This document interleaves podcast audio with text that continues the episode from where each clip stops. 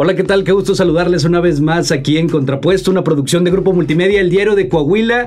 Bienvenidas y bienvenidos en este 2024. Esperemos que hayan pasado muy bonitas fechas navideñas de Año Nuevo, que se eh, vengan puras cosas buenas y bonitas para todos ustedes en este año que está por comenzar. Y nosotros aquí en Contrapuesto iniciamos con el pie derecho, porque el día de hoy nos acompaña una joven extraordinaria, sumamente creativa, que nos ha demostrado que el arte también se puede vestir y que se puede emprender y que se pueden hacer cosas loquísimamente padres a través del diseño de modas. Mi querida Liliana Luna, bienvenida, ¿cómo estás? Gracias, muchas gracias, estoy súper bien. Como dices, em, empezando el año con todo.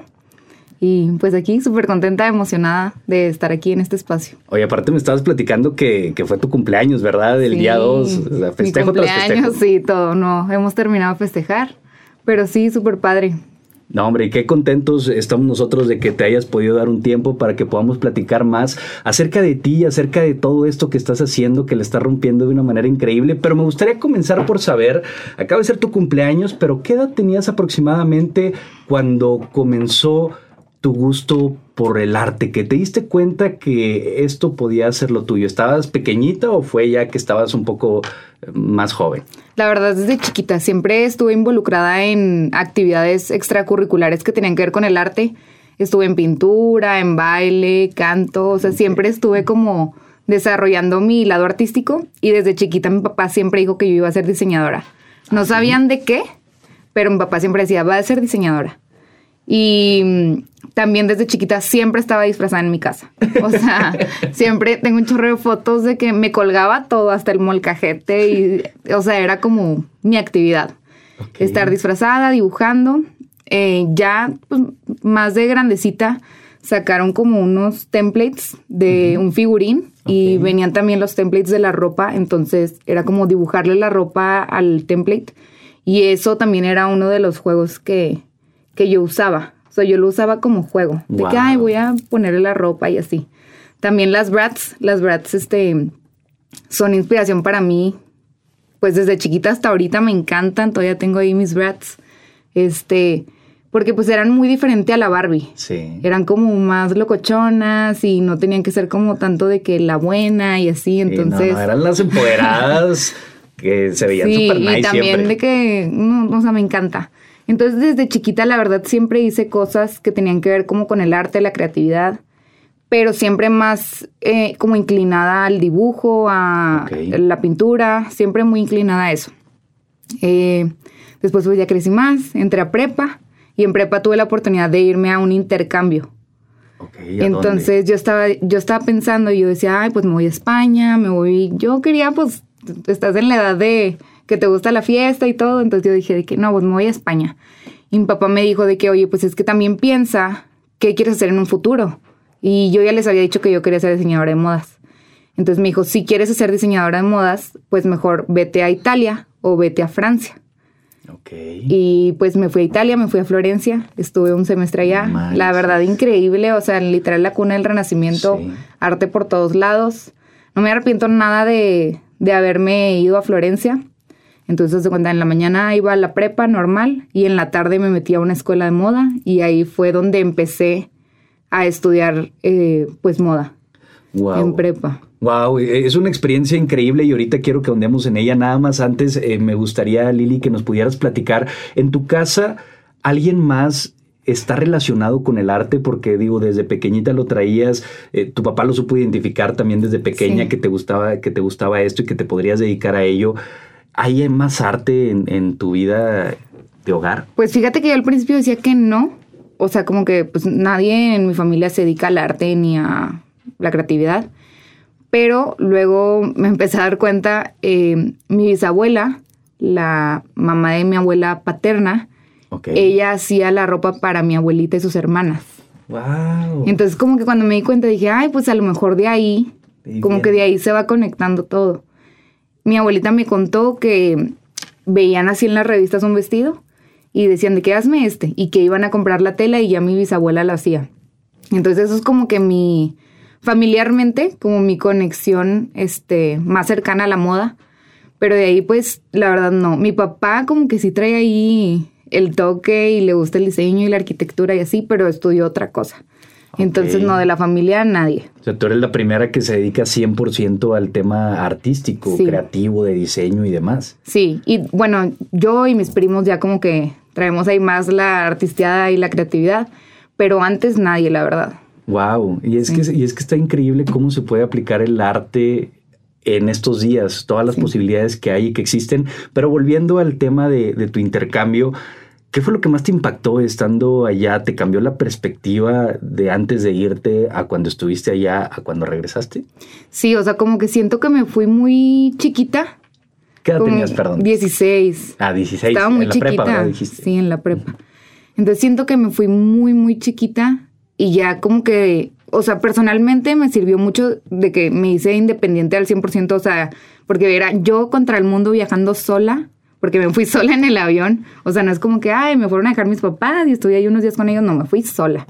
Entonces de ahí de no te pierdas en el aeropuerto y tienes que llegar y el camión, y como que sobrevivir allá sola, siento que me sirvió un chorro para luego regresar y yo ya, como que más independiente, más como que crecí mucho estando allá. Ok. Y eh, en cuestión del arte y la moda, la verdad, llegué súper cambiada. Sí. O sea, como que yo conocía todo por encimita y pues estando allá en Florencia, eh, siento que me entré un chorro como en, como en un estado creativo muy padre, que fui descubriendo que, que pues no sé, como que de chiquita a lo mejor estaba en la clase de la pintura y me decían de que, ay, pues dibujo una mariposa. Y pues ya dibujaba una mariposa. Pero allá como que descubrí que, o sea, descubrí la creatividad que yo traía adentro. Y cómo empezar a, a explorar en ella y a sacarla y así. Entonces eso me sirvió un chorro. ¿Qué fue lo que más te impactó de una ciudad tan bella, tan icónica, la cuna del Renacimiento, lo decías hace unos momentos, en donde pasaron personajes tan importantes en la historia de la humanidad, en el ámbito no solo del arte, sino todo lo que tiene que ver con creatividad? ¿Qué fue lo que más te llamó la atención cuando viste, no sé, tal vez el David, eh, alguna de las iglesias que están por allá? ¿Qué fue lo que más te dijiste, wow? Pues estando allá, lo que más me llamó la atención fue el Vaticano. Wow, sí. O sea, en Roma el Vaticano literal fue un impacto. Fue, era como que demasiado en todas partes y yo de que, wow, o sea, literal, mm, súper, súper padre. También en Milán. Como que estar en Milán y ver todas las tiendas, porque ahí está, por ejemplo, está el primer Prada que abrieron. Y como que ver todo eso, no sé, no, o sea, como que era algo que yo nunca había visto por más que, no sé, había ido a Estados Unidos o así. Como que estar allá en Europa y ver como todo el alcance que tiene la moda, o sea, hasta el Zara estaba de que icónico en, Milán. Entonces, ver como que todo, cómo podía llegar a ser todo lo que a lo mejor aquí tenemos, o sea, la posibilidad de una marca que todos conocemos y que todos tenemos el alcance, pero en otro país, eso estuvo de que increíble. Es una locura, ¿no? Ver como otro campo de visión que tal vez desde aquí no te permite percibir tanto, pero que al momento en el que estás allá ves un cúmulo de posibilidades de wow, o sea, esto también se podría hacer allá e incluso cambiarlo, adecuarlo a tu propio estilo, pero ya ves los alcances que se pueden alcanzar, ¿no? Sí, sí, sí, está súper padre. Oye, Lili, ¿volviste? ¿Todavía estabas en prepa ya que en tercero de prepa? Volví a quinto al quinto semestre. Sí. Ok, a quinto semestre. ¿Y qué sigue de ahí? Porque ya se viene la elección de qué vamos a estudiar y digo, no sé si para ti fue un tema o ya lo tenías súper definido que sí querías ser diseñadora de moda. No, ya estaba súper decidido. Eh, lo que siguió fue ver a qué universidad iba a entrar. Yo me quería ir a Guadalajara porque siento que allá, sentía yo que allá como que estaba más eh, abierto el tema de la moda. Y al final terminé en Monterrey, en el CEDIM. Ok. Y la verdad me encanta. Súper bueno, ¿no? Súper bueno. Ahorita soy maestra en ¿Ah, CEDIM. Sí. Ok. Me encanta. O sea, es, no, o sea, no puedo definirlo. Siento que si hubiera estado en otra escuela, o sea, aunque fuera de moda, sería como más cerrada y como más. No sé, como que el CEDIM me explotó. Se fue más explotó de lo que mi, ajá, explotó mi creatividad. Hay gente súper diferente y súper icónica en CEDIM. O sea, cualquier lado que volteas es de que, o sea, no sé, me encanta. ¿Y cómo fue tu proceso ya estudiando esto que habías soñado tal vez desde pequeñita, que tu papá te había dicho, oye, seguro vas a ser diseñadora y que aparte tuvo razón?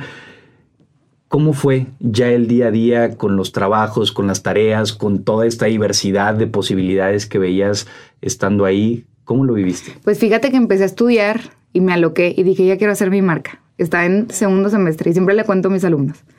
Entonces empecé mi marca, que se llamaba igual que la marca de ahorita, Liliana Luna. Pero antes eh, yo compraba zapatos en mayoreo, iba a las expos de zapatos a León.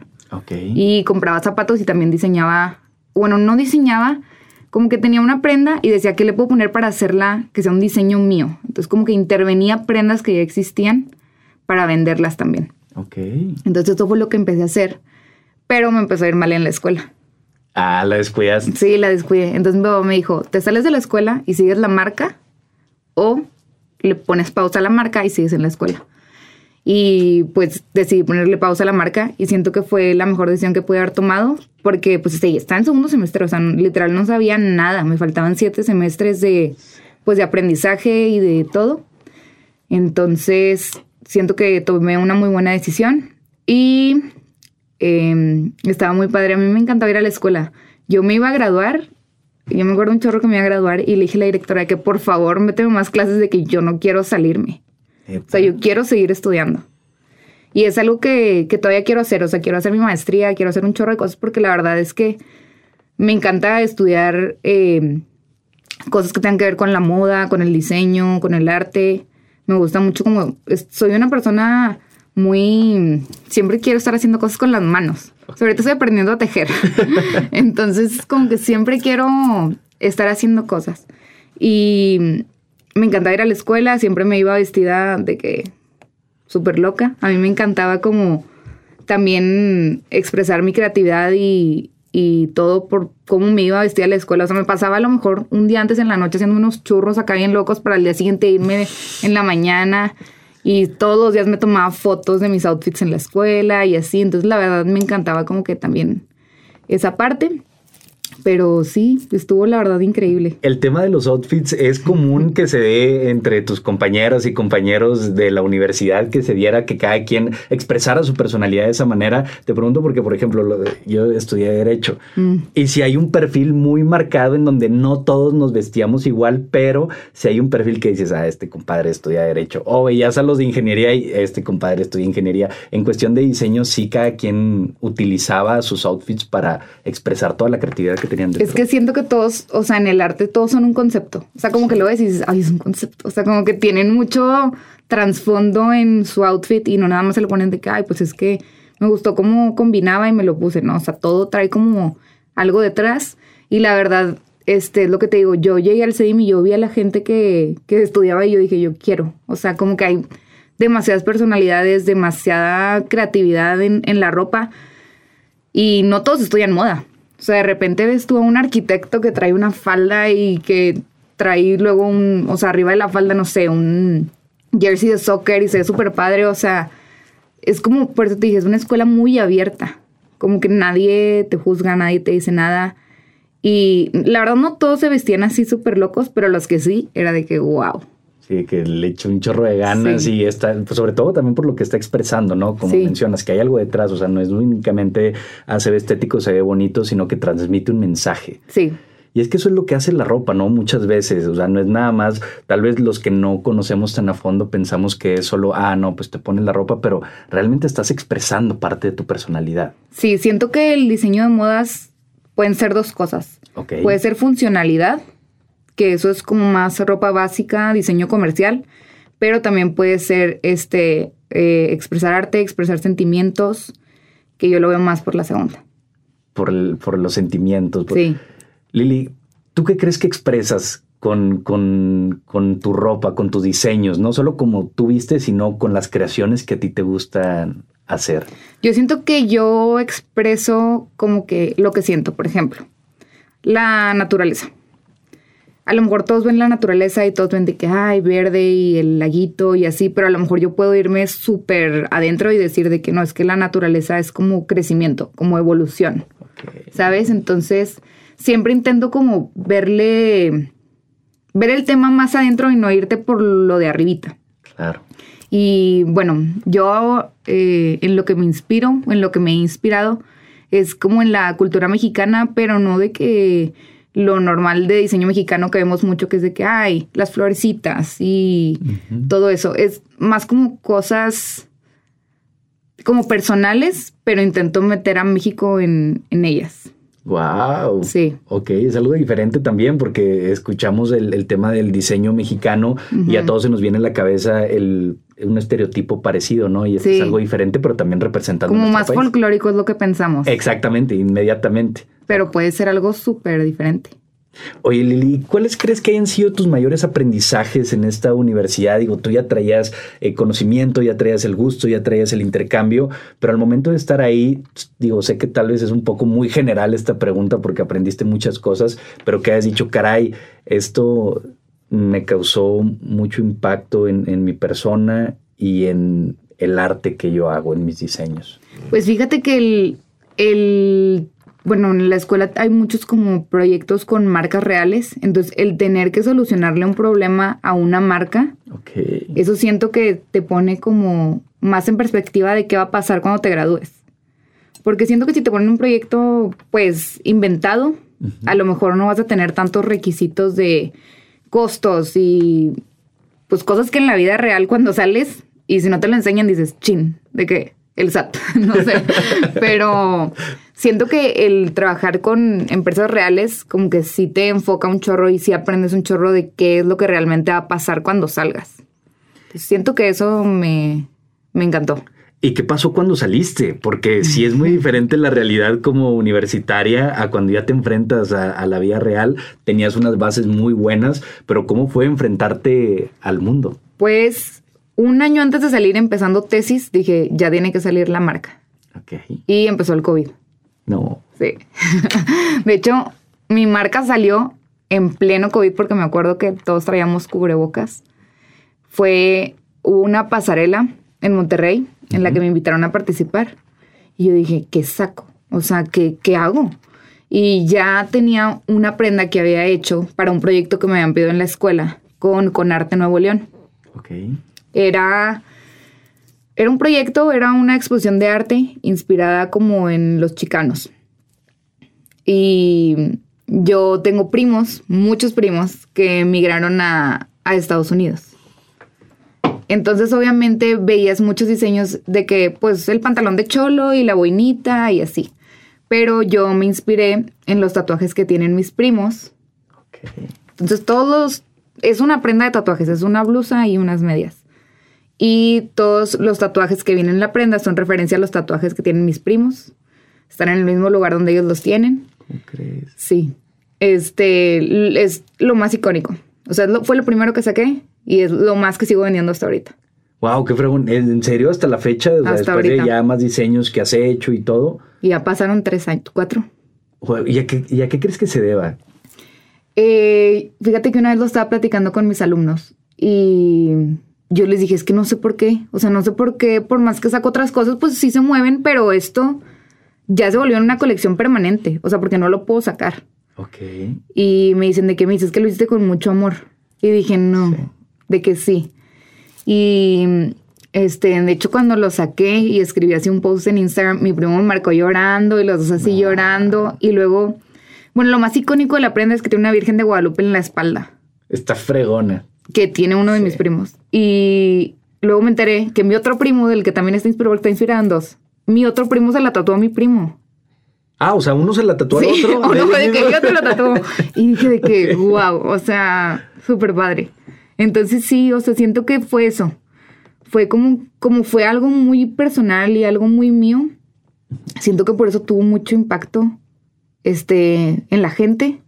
Y a lo mejor la gente no sabe, porque hay gente que no sabe como el trasfondo, la inspiración de la prenda, pero pues les gusta. Entonces, o sea, a lo mejor como que el sentimiento se, se, se pasa o no sé, pero sí, yo creo que fue eso.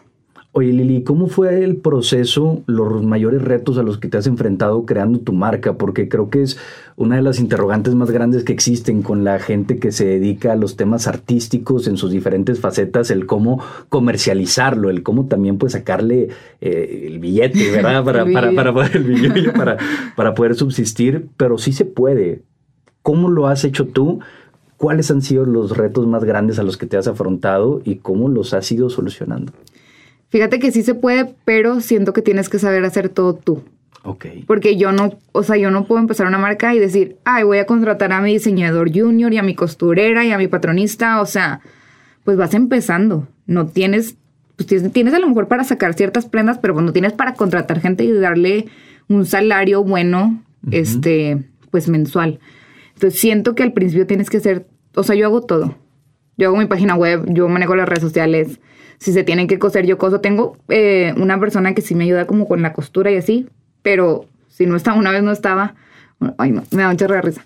Me habló la stylist de Jimena Sariñana y me dijo, necesitamos este, prendas para Jimena, queremos esto y se va mañana a Europa en la No. noche. Entonces yo lo tenía que mandar ese mismo día. Mi costurera estaba de vacaciones. No, no me digas eso. Y yo, no. Entonces le dije de que, oye, por favor, de que ábreme el taller. Y me dijo de que sí, ya, este, te van a abrir. Y yo abrí y yo cortando, mi novio ayudándome, de que yo, de que, y así en friega cosimos todo, lo mandé. Y ya de que Jimena Sariñana en el, ay, ¿cómo se llama? En España. En el, en un festival de España con mi ropa. Wow, a ver, ese es otro punto también bien importante. ¿Cómo se ha dado este acercamiento con estos personajes y qué sientes, qué sentiste, por ejemplo, en este momento en donde te hablaron y fue de que, oye, es que Jimena Sariñana necesita uno de tus diseños? Es De que fíjate que órale. siempre ha sido así. O sea, siempre, siempre me dicen, oye, ¿dónde está tu tienda en Ciudad de México? Y yo, estoy en Saltillo y no hay tienda. Este, siempre ha sido, pues, como muy rápido. La primera vez que me hablaron fue de una revista de Ciudad de México. Y me dijeron, oye, queremos este, estas prendas para tomar fotos para un artículo. Y yo, ah, ok. ¿Cuándo? Mañana. No. Y yo no, yo no estaba. Yo no estaba en Saltillo. Y toda la ropa la tenía aquí. Y yo, papá, por favor, de que mi papá buscando así en mi closet la ropa. Y yo, métela en una caja, mándala en el envío más rápido de que no importa, no me importa de que nada. Total. Se mandó. Y le digo al chavo, oye, ten, aquí está de que el, el número de rastreo. Y yo también pues lo estaba viendo cada rato pues para saber qué onda. Y me decía de que ya está en reparto. Y yo de que, oye, ya te va a llegar. Y de que, ah, sí. Y luego me dijo de que se intentó entregar, pero la persona no estaba. Y yo no. No, no, no, no, no. O sea, de que yo Sí, hice es todo bien. cardíaco que se pone. Sí, no, súper feo. Y le dije de que, oye, ¿qué onda? Ay, es que me salí del lepa. Y yo, no, no me hagas De que esto. neta, justo Sí, ahorita. o sea, de que, ¿por qué no te esperaste? Y me dijo de que, mira, no te preocupes, el lunes tengo otras fotos, las uso el lunes. Entonces, si la ropa llegaba ese día, las fotos iban a ser con Badir Derbez, No. pero fueron con Mau y Ricky Montaner. Wow, está fregón. Sí, fregón. Qué chido. O sea, siento que los dos estaba súper padre, pero... Y luego no me dijeron, no me dijeron con quién iban a hacer las fotos, solo fue de que, ay, ya las tomamos, de que te va la ropa de regreso. Y de la nada yo estaba así, un día me desperté en la mañana y checo mi celular y le doy swipe en Instagram y fue de que la foto de Mau y Ricky Montaner con la ropa. Con tu ropa. Y yo empecé a gritar de que no, no. Y yo y le dije al chavo de que, ¿por qué no me dijiste? O sea, de que no estaba preparada para perdido. esto. Sí, no, súper padre. Eso fue la primera vez. Y después fue Jimena Sariñana. Y todo ha pasado así como... ¿Y cómo se dio ese primer contacto, ese primer acercamiento? ¿Fue gracias a tus redes sociales? ¿Fue gracias a que te vieron en algún otro lugar? ¿Cómo, cómo se dieron cuenta de que ahí estabas tú y que tenías esa ropa tan increíble que haces? Todo fue por redes. Y cuando me hablaron la primera vez para lo de la revista de Ciudad de México, yo solo tenía tres posts en mi Instagram. Neta. Todo fue súper rápido. Y, y- Y ni siquiera es como que pagué ads o algo. eh, eh, eso o es sea, lo que no te iba a preguntar. cómo o sea, ¿cómo llegó, no sé a- cómo a, llegó. ellos? Diosito nos iluminó. Eh, no, sí, eh, es que es, es bien curioso, ¿no? Cómo Sí. operan las cosas y cómo se van dando. eh, cuando te toca, te toca, dicen por ahí, y, y qué fregón que te esté tocando y de esta manera, porque aparte, digo, ya una vez entrando y que ya empiezan a ver tus diseños increíbles, pues empieza a ser una forma tan, tal vez un poco más sencilla de que se vayan conociendo dentro del medio, ¿no? Sí. ¿Cuál ha sido lo más bonito que te ha pasado después de haber em- emprendido este viaje del diseño? Mm. Ay, no sé. Fíjate que he conocido un chorro de gente. Yo siento que eso es lo más bonito. Como la comunidad que he hecho con mi marca. Ok. Porque tengo un chorro de gente que hasta ya me sé su username de Instagram. No los conozco, nunca los he visto. Pero es gente que siempre me da like, que me contesta, o sea, que me felicita en mi cumpleaños, que cualquier cosa que yo ponga, siempre como que están como muy preocupaditos de mí, sí. Cool. Pero siento que es eso, como la comunidad que, que he hecho con mis redes y eso que ni siquiera siento que hable tanto como, como que les hable, no es como que me ponga así a grabar de que, hola chicos, hoy vamos a coser. O sea, siento que es una comunidad más em, que se va a entender como de otras maneras. Ok. Pero como que siempre estamos en contacto. Entonces siento que eso está súper padre. Oye, Lili, ¿por qué decidiste entrar ahora tú a dar clases en donde alguna vez tú aprendiste también? ¿Por qué este contacto con los alumnos? ¿Qué fue lo que te llamó la atención para decir, pues yo también quiero enseñar y que los alumnos aprendan pues todo esto que tengo para, para dar?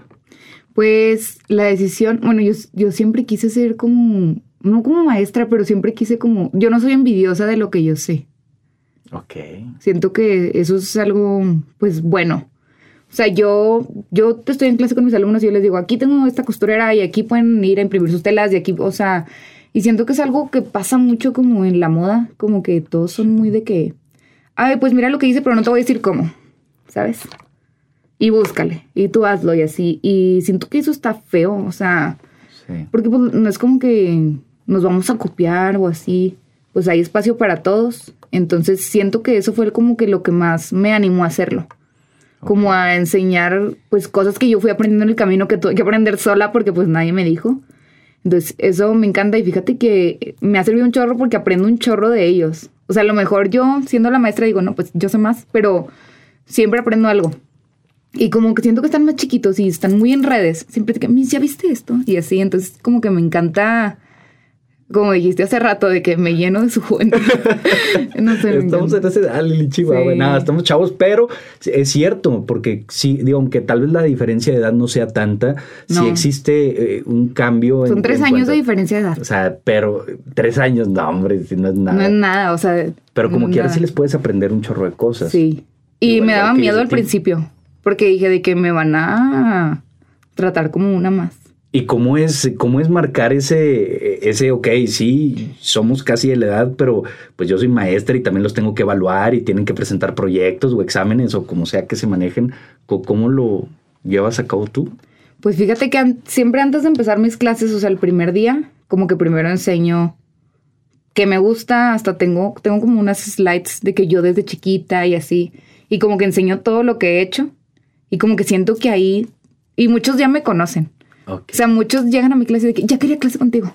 Entonces, este, también pues me conocen por la marca y así, entonces siento que eso como que pone como el respeto, porque me hablan de usted y así, yo de que no, tampoco, tampoco no quiero tanto respeto, no me hables de usted porque me siento muy vieja, pero sí, pues así, Sí, ni siquiera lo tienes que imponer porque te lo has ganado con tu Sí. trabajo, con todo lo que has hecho en los últimos años, por tu conocimiento y también por estas ganas de compartirlo, porque ese es un Sí. punto importante porque creo que pasa mucho en diversos ámbitos en donde existe este cierto recelo profesional o esta envidia o este, pues yo me fregué, ahora tú también friégate, porque te lo voy a pasar, pero el sol sale para todos, ¿no? Al final de cuentas. sí, pues sí, o sea, no, no, ni el caso ser envidiosillos con las Ah, cosas. Pues además se, se va sumando, se empieza a volver como una cadena de favores en donde yo te ayudo, en su momento tú me ayudas. Sí, luego si tú necesitas algo, pues ya sabes que, pues a lo mejor le puedes hablar y también te pueden ayudar y vas como que,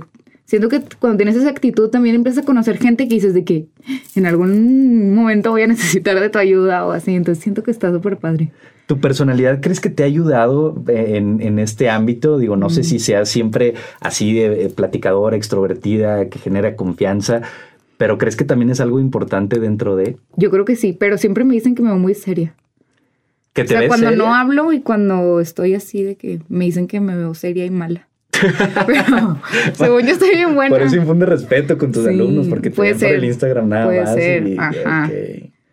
Pero, No, pero siempre soy así. Ok. Soy, estoy medio crazy. mi mamá siempre está de que ya cállate, porque siempre estoy de que gritando en mi casa y así. No sé, pues yo creo que es parte de ser un creativo, ¿no? Claro. Como de estarte expresando todo el tiempo. ¿Tienes hermanas, hermanos? Tengo dos hermanas, ¿Más grandes, más chicas? más chiquitas, soy la más grande. Ok. ¿Y cómo es tu relación con ellas? Bien, este, ellas no son tan, bueno, mi hermana chiquita estudia diseño gráfico y mi otra hermana está estudiando mercadotecnia, que pues tiene que ver también, Sí. se une como que con la moda, pero ellas son como más serias. Ok, o sea, tú eres la más extrovertida. Sí. Loquilla, como Y eso que fui la más, como que, pórtate bien, porque tus hermanas tienen que ver que estás haciendo las cosas bien y así. Sí, porque es el ejemplo aparte y Sí. siempre, por- generalmente, el primer hijo, la, La primera grande la hija lleva peor. lleva. Sí, ya luego los papás se van suavizando. Sí, con- ahorita con las otras ya hacen lo que quieren. Pero sí, sí estoy medio. O sea, mi personalidad sí es muy de que. Muy extrovertida y muy de estar gritando y estar bailando y. Como que no me da pena nada. ¿Y eso es algo que también tienes desde chiquita? ¿Desde pequeñita? Pues yo creo que sí. Y también siento que me ayudó. Estuve en el TEC y estuve en difusión cultural. Ok. Y siento que también ahí como que. Pues te expresas. Claro. Y como que ahí también perdí el miedo a no tener pena y así. Oye, Lili, pero muchas veces en esta sociedad malamente nos quieren en- encasquetar en ciertos estándares que eso no es algo positivo para la gente creativa, justamente porque... De que ahí va el loquito. Y es un artista. Ay, no. No, pero que quieren que nos comportemos de cierta manera, que todos nos vistamos igual en el tema de cuando, oye, es que tienes que traer este uniforme, y tienes que traer este corte de pelo, y tienes que tener este moño, y tienes que seguir es- estas ciertas normas porque esto es lo que está correcto. ¿En algún momento sentiste que se llegó a apagar un poco este brillo interior que tú tienes y que hoy se refleja por todos lados y que tuviste que recuperar? ¿O no? Siempre fue de, pues a mí me vale y yo soy como soy. Siento que siempre me valió. Este, o a lo mejor sí había, no sé, de que el uniforme de la escuela y así como que yo intentaba hacer algo para, de que no sé, me, me ponía un moñote o algo, no sé, o sea, siempre, yo tengo muchos refotos con moños, como que en la escuela como que era lo que podía hacer, de que con los colores de la escuela, pero moñote.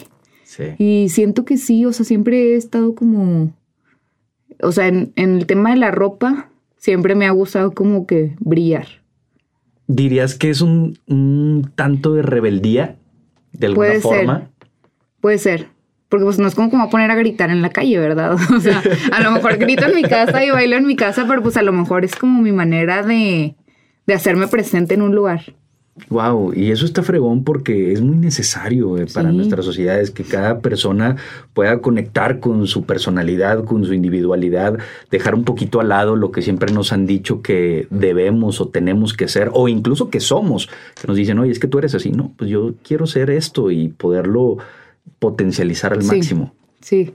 Oye, Lili, ¿cómo es tu proceso creativo? ¿Cómo, ¿Cómo se da que creas un nuevo diseño, que dibujas algo nuevo, que haces una nueva ropa? ¿Cómo es para ti? ¿Te llega de repente o tienes que estar trabajando por las mañanas, por las noches? El ¿Cómo se concepto siempre me llega como de repente, como el tema principal de la colección. Ahorita estoy trabajando en una colección nueva que se llama Lazo. Lazo. Ajá. Está inspirada como en mis abuelitas. Ah, Perdí a mis abuelitas hace un año, a las dos el mismo año. siento. Entonces, sí, no te preocupes. y como que yo dije de que, ay, como que quiero hacer algo como por por mis abuelitas porque las extraño un chorro y así. Entonces, em, como que dije, a ver, ¿qué une a mis dos abuelitas y qué puedo incluir en la marca? Como que para que todo tenga sentido. Y una vez, literal, está en mi casa y mi mamá como que calentó unas tortillas y puso así de las mantas que bordan que, que Sí. venden así la mantita y la, la abuelita la borda. Claro. Y era una mantita de mi abuelita. Y dije, no, de que esto es la colección. Entonces, eh, eso va a ser. O sea, voy a usar esa tela de manta eh, y voy a como empezar a bordar, pero va a haber como hilitos, como si no hubieran terminado el bordado, haz de cuenta. Wow. Entonces, eh, como que esa fue la primera idea y le dije, mamá, saca todos los trapos que tengas de mi abuelita. Y luego me enteré que mi otra abuelita también eh, tejía, por eso también estoy aprendiendo a tejer. Y le platiqué a la abuelita de mi novia y me dijo, yo te enseño, de que yo te enseño a tejer. Entonces como que todas las abuelitas se están uniendo, de que para que sea, y siento que, que tiene potencial, por lo que decíamos hace rato de que pues lo estoy haciendo como algo más personal y algo más, o sea, literal estoy expresando como mis sentimientos y así, ah, como si hiciera un, una colección del color rosa, porque me gusta el rosa, no sé. Claro, y es lo bonito porque todos podemos conectar de cierta Sí. manera, porque si bien esta historia es tuya y nada más que tuya, todos podemos empatizar y, decir, caray, aquí también yo puedo ver a mi abuelita. Sí. Y yo aquí también la puedo sentir y también me trae recuerdos y me trae memorias. ¿Cuáles son los recuerdos más bonitos que tú tienes con tus abuelitas? Porque al parecer pues son personas que tuvieron un impacto cercano contigo. Pues platicar. O sea, siempre me acuerdo de que, ay, mi abuelita me platicó de que el chisme familiar. Pero sí, o sea, como que, o sea, y ahorita como que como que de chiquito ni siquiera pelas a tu abuelita y es de que, uy, tengo que ir a casa a mi abuelita y así. Pero ya como que de grande, como que empiezas a ver de que, como que las empiezas a ver diferente a las abuelitas, no sé. no sé si les pase. Este, y, y, luego pensé de que, chin, de que hubo un chorro de momentos en los que pude haber estado con mi abuelita y de que prefería estar ahí con ella, pero de que yo viendo la tele y así. Entonces siento que a lo mejor a veces como que no pelamos a las abuelitas y así pero sí, como que platicar con ellas, o sea, que te cuenten todo. Mi abuelita me contaba todo de que cuando se casó, cuando conoció a mi abuelito, y como que el, el, que platiquen todo lo que ellas vivieron, como que es lo más padre de una abuelita. Claro, es que cuántas historias no se esconden dentro de tantos años de experiencias, eh, momentos felices, momentos tristes, momentos de emoción, momentos de decepción. Y sí, lamentablemente a veces digo, es cuestión también de la edad, yo creo que a todos nos ha pasado. La edad de la rebeldía en la que claro, me quieres decir con tu abuelita. De que, ay, abuelita, ¿cómo? pero pero lo bonito es también llegar a un punto en donde pues, recapacitamos, ¿no? Y empezamos a valorar todo lo bonito que se esconde detrás de esas historias, detrás de esas personas que pues al final también son sangre de nuestra sangre y son parte de lo que somos, de lo que nos han construido. ¿Qué significan las personas de tu alrededor, de tu círculo cercano para el arte que haces hoy en día? Porque por lo poquito que, nos has platicado, pues veo que te han apoyado siempre, que han estado ahí para ti. ¿Qué significan en tu carrera? Pues eso, o sea, lo que dices, apoyo. O sea, siempre que, como que entro, pues es como que siento que es parte de ser artista o de ser creativo, como que a veces tienes crisis existenciales o de que, no existenciales, pero de que, ¿qué sigue? Bueno, a mí me pasa un chorro, que termino una colección o algo y como que me da el bajón y digo, ¿qué sigue? O sea, ¿de qué más puedo hacer? Y siento que es algo que me ha representado desde que estoy chiquita, como que en la escuela, más en carrera, yo siempre hice como proyectos extracurriculares para la escuela sin que me dieran horas de becario, sin que me dieran nada, pero yo siempre quería estar haciendo cosas. Ok.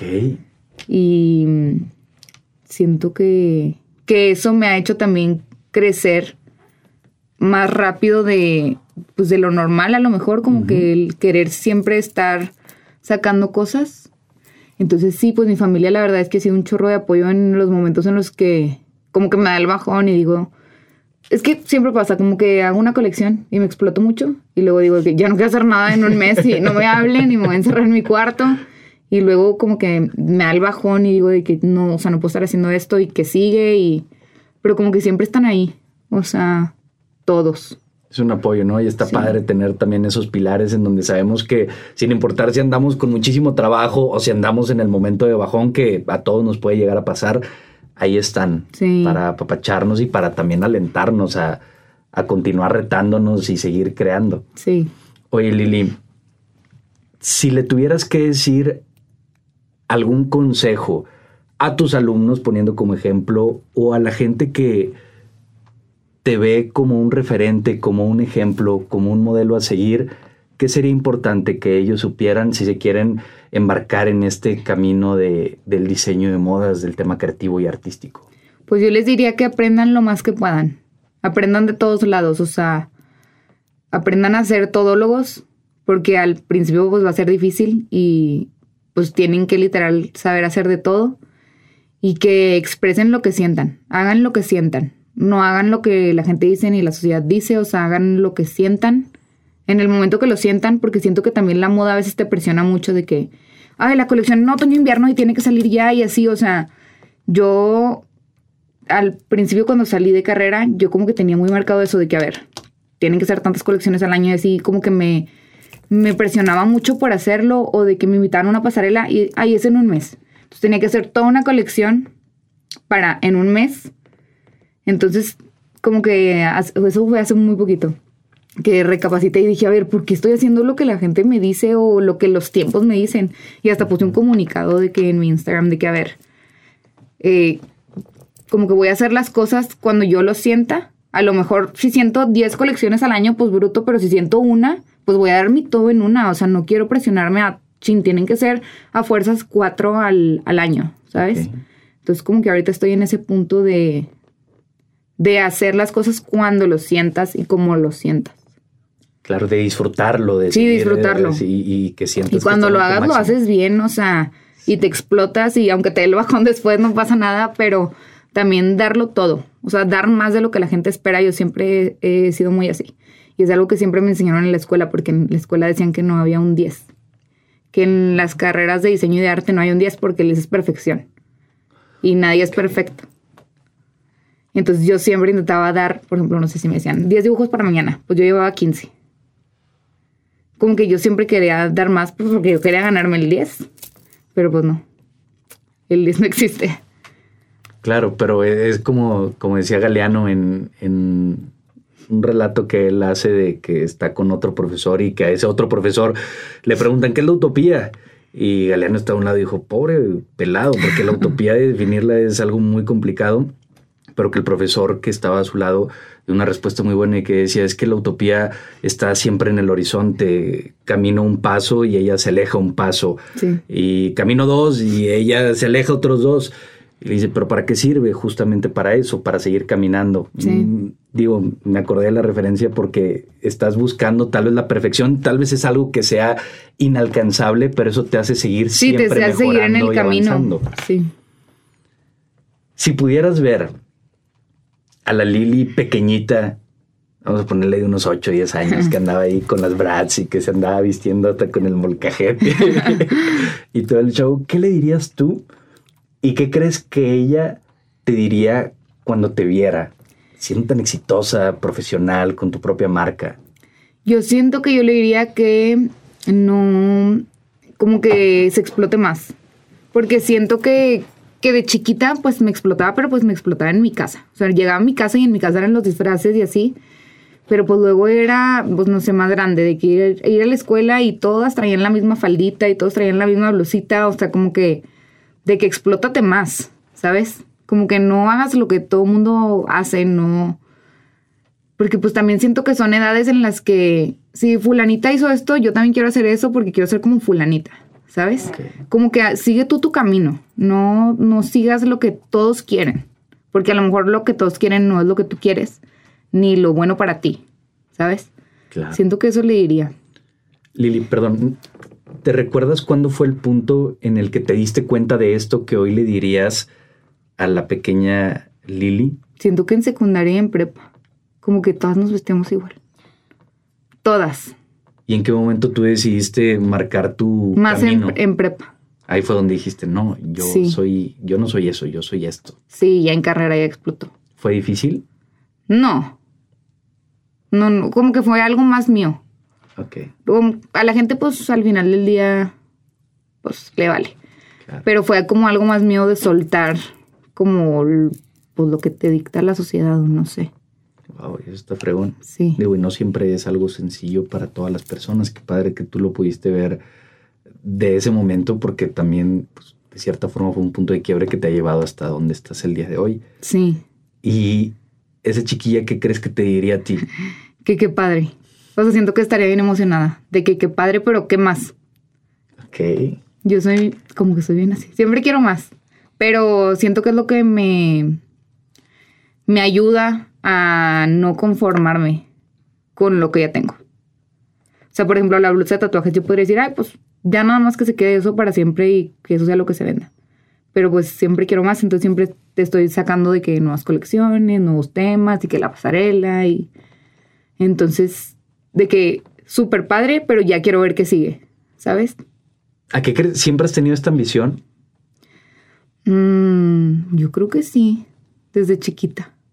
Digo, Porque es algo muy positivo que te lleva a seguir avanzando, porque en Sí. el momento en el que caes en la zona de confort es donde pues comienza a morir incluso la creatividad que tienes Sí, dentro. como que te, te secas, no sé. ¿En algún momento has caído en esta zona de confort? O sea, que recuerdes por cualquier cuestión interna o externa y que te hayas tenido como que autodespabilar para volver al rumbo o siempre has estado así de activa. No, de confort no, solo lo del bajón. O sea, de que termino algo y digo, no quiero ver a nadie ni saber nada de nadie en un mes y como que me encierro en mi cuarto y así. Pero luego también digo de que no, o sea, luego me da el bajón del bajón, ¿sabes? Ok. Pero pues siempre, siempre sigo. ¿Y cómo te organizas? Con tantas actividades y tantas cosas que haces, ¿llevas una agenda? Siempre me hago bolas. o sea, ya cuando digo de que no, a ver, si tengo un chorro de cosas que hacer, de que notitas en el celular y de que cosas por hacer hoy. Este, porque también tengo una tienda de renta de vestidos, acabo de abrir, que se llama Icono. Entonces, pues ya tengo Icono y que la maestra y que la marca y que mi vida, o sea, entonces sí son como muchas cosas que, que tengo que hacer, pero pues la verdad me encanta porque siempre estoy ocupada. Eso está padre porque también, digo, a propósito y sentido, ¿no? Te sientes productiva, estás haciendo un chorro de cosas, aparte increíbles. Entonces digo, me imagino que te da mucha satisfacción. Sí, siento que está padre porque a lo mejor a veces, no sé, con la marca de que estoy haciendo algo y como que siento bloqueo creativo y digo de que, bueno, icono. Y de que le sigo. Y luego de que, a ver, de que esta clase como que necesita más punch y le sigo. Entonces como que ir, ir saltando en esos proyectos que tengo ahorita creativos, pues sigue como explotando mi creatividad, pero también como que le doy chance a, que lo demás se cocine. Claro. Sí. Lili, en cinco años, ¿cómo te gustaría verte? ¿En dónde quisieras estar? ¿Cómo te visualizas? Digo, puede ser lo profesional o puede ser lo personal, eh, de cualquier forma, pero ¿cómo ves a tu Lili de cinco años, de dentro de cinco años? Pues la verdad me encantaría tener más tiendas de icono en más partes de la República. O sea, como que empecé en Saltillo, pero pues me gustaría una en Monterrey, en Guadalajara, como que ir abriendo más, más tiendas y de la marca pues me gustaría que crezca más.